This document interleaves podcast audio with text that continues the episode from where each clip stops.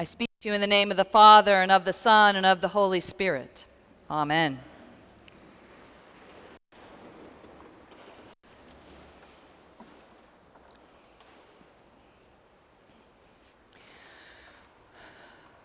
We have an amazing scene in today's gospel. A Pharisee, Simon, invites Jesus to dinner. A woman, a known sinner, enters uninvited and bathes Jesus' feet with oil and her own tears. Jesus does what he always does heals, forgives, loves. This story is a familiar one because it shows up in one version or another in all of the Gospels. We heard John's version in Lent. But this version differs in some significant ways. The woman here has a reputation that precedes her. She's a known sinner. Instead of anointing Jesus with nard, a burial ointment in anticipation of his death. This woman washes our Lord's feet with her own tears and oil, drying them with unbound hair, a humble but also sensuous, even sexual act. In this version, a Pharisee wonders not why the woman has lavished such costly ointment on Jesus when the money could have been spent on the poor. Rather, the Pharisee here wonders why Jesus would allow this sinner to touch him.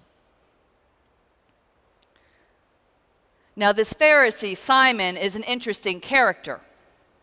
He comes from the most strict of all the Jewish communities, and yet he must have been somewhat liberal to invite Jesus over and try to find out if he is a prophet, as he has heard. But then, right in the middle of the meal, the woman arrives. Now, I invite us to take a moment to marvel at this woman's courage. She's a notorious sinner but she walks into the house of a Pharisee, the group that seeks to purify Israel through intensifying observance of the law. They were the super religious of the time. Her coming into this Pharisee's house would be like a bank robber walking right into a police station. But she couldn't help herself.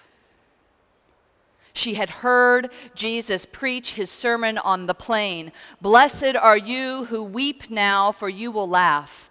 And do not judge, and you will not be judged. Forgive, and you will be forgiven. She had heard that sermon. She knew his love from seeing Jesus heal the sick and raise the dead. And if Jesus could do that, if Jesus promises that that is the kind of God we have, then she knew that she too was, could be healed, loved, forgiven. So she comes to see Jesus and she's overcome with emotion. Tears begin to fall from her eyes onto Jesus' feet. And then she adds oil to the mixture and, in a scandalous gesture of love, she unbinds her hair and dries his feet. She risks censure and condemnation because she can do nothing else. She must come to Jesus, whom she trusts will receive her as a friend. She must show her gratitude for God's love. You see, this woman gets it. She knows what she has been and what she is now a forgiven, loved sinner. She knows she will not be turned away by the Lord. She knows that because of Jesus, she is worthy to touch and be touched by God, worthy of love and salvation. Simon, however, does not get it. What he thinks he learns from this event is that Jesus must not be a prophet after all. For if he were, Simon thinks, he would have known who and what kind of woman this is who is touching him, that she is a sinner. And of course, Jesus does know, he does know that. Jesus knows that she's a sinner, but like all of us, a forgiven one. And he shows Simon, shows all of us how God acts toward sinners. God forgives, God loves. Simon has stood in judgment on the woman and on Jesus, and so he misses out on God's generous love even when it sits in person at his own table.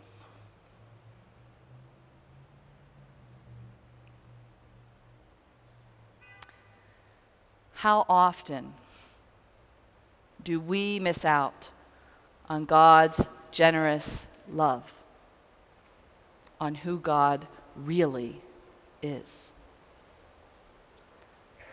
Are we willing, like the woman, to recognize our own sins and then to feel amazement and gratitude that we are forgiven and loved? Or are we so preoccupied by our sins that we feel unworthy, afraid to enter into the very presence of Jesus, to make ourselves vulnerable, afraid we might meet condemnation and judgment?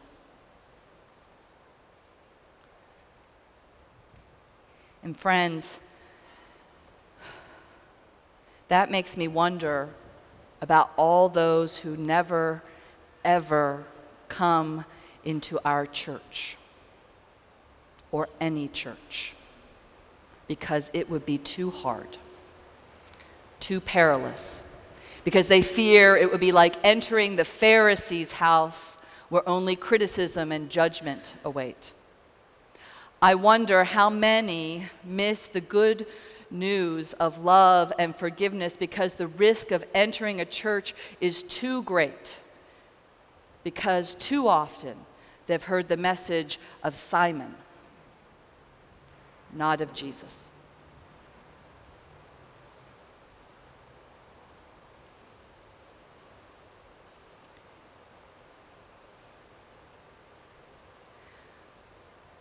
Yesterday, in that crazy hot day, we walked in the Pride Parade again.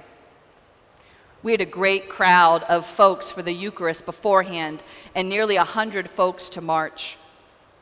Like last year, Josh Siege led us by swinging a smoking thurible. Troy Long, our fearless organizer, and Cody Jones carried the banner that proclaimed, God loves you, no exceptions. I got to wear a fabulous new stole made by Father Tom that was rainbow colored but in Celtic knots, so super classy. Amy and Mary carried our church's banner, as did folks from other churches carry their banners St. Paul's and Trinity, the Cathedral, St. John's, Good Samaritan, St. Timothy's, and others. Now, it's pretty cool to march in the parade, I'm not going to lie. Crowds wave and yell. We who walk get a little glimpse of what it is like to be a celebrity for about an hour.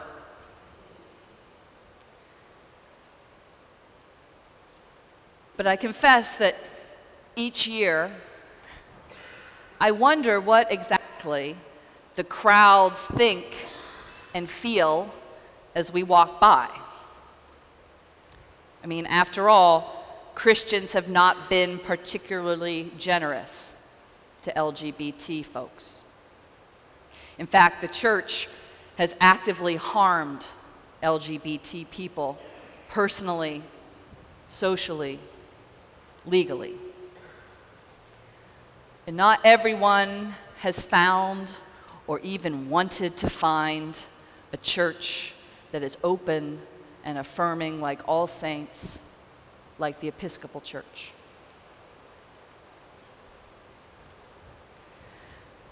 Some groups look surprised when we walk past and they realize this huge group is a bunch of Christians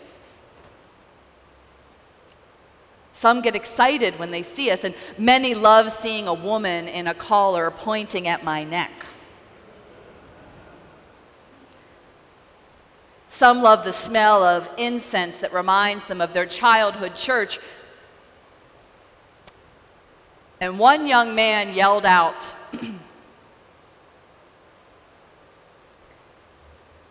Thank you for loving the gays. But some fall silent.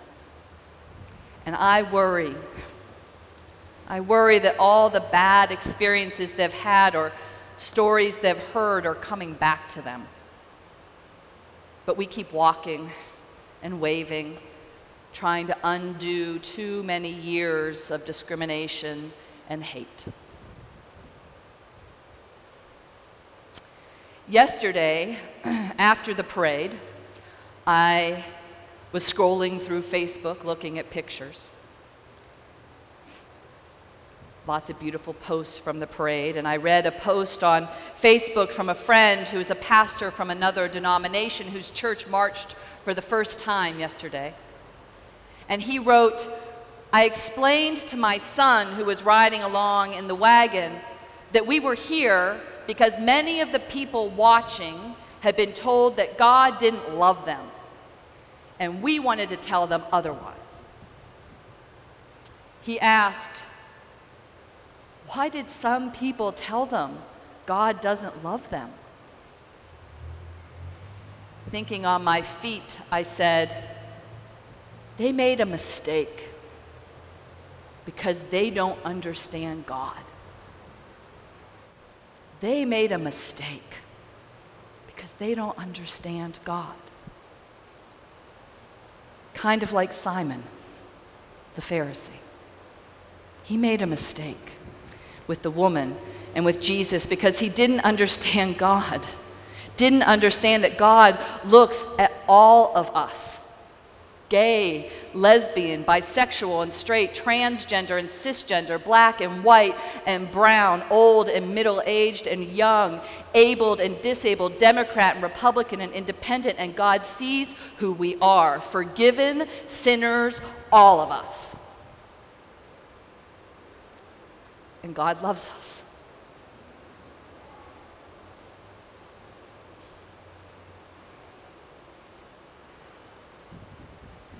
As we walked yesterday, some of us were waving and shouting. Happy Pride, we yelled, because, you know, what else are you supposed to do when you're walking for an hour in the blazing sun through a throng of thousands? Happy Pride. So there I was, waving, yelling, Happy Pride. And then I heard a booming voice to my right yell, Happy Pride! God loves you! Happy Pride. God loves you.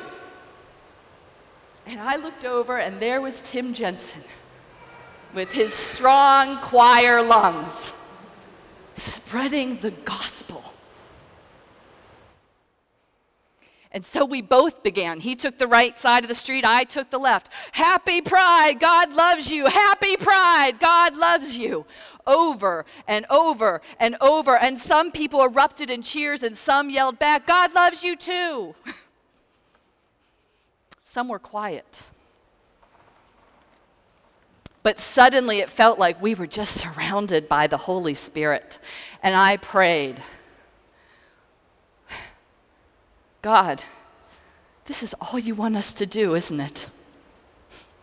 This is all you want us to do. This is all we ought to be doing, letting people know that no matter what, no matter what they've done, no matter how they've been hurt, they are loved, they are forgiven.